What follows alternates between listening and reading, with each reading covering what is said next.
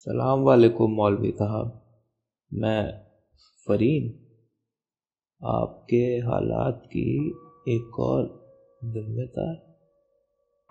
रूह की चीखों ने आखिरकार मजबूर कर ही दिया ये खत लिखने को। शायद खुदा मेरे गुनाहों को कुछ कम कर दे इसके बाद। कुछ वजह है ये खत लिखने की।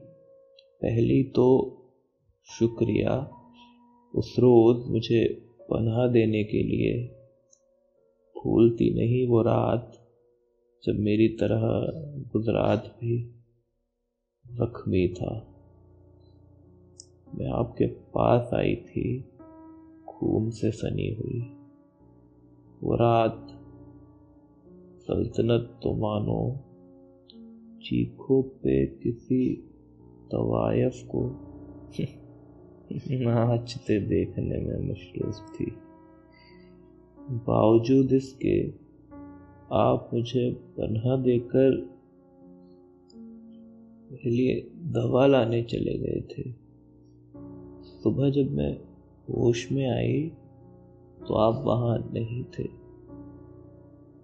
पुलिस आई थी उस रोज? पूछ रही थी। आपके बारे में मालूम हुआ कह रहे थे कि सुधरेगा नहीं है मौलाना।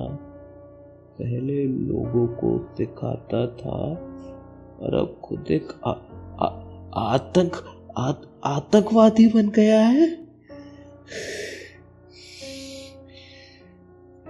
आखिरकार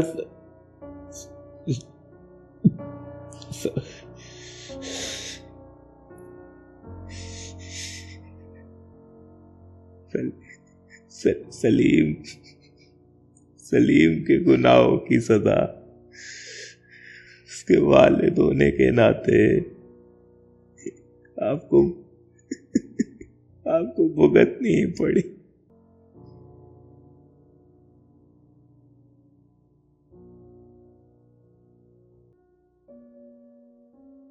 अरे, रुक क्यों गए? पढ़ते रहो।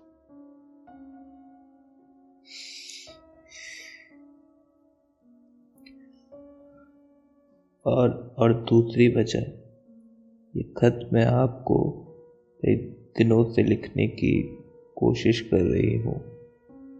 मगर क्या करूँ? मैं हूँ तो एक का, कायर ही ना। वरना कौन मुँह मोड़ता है खुदा के उस बंदे से जिसने उसकी जान बचाई हो? कर्जदार तो मैं आपकी सदा ही रहूँगी। हो सके तो मुझे माफ़ कर देना। आपकी खुदगर्ज शागिद फरीन।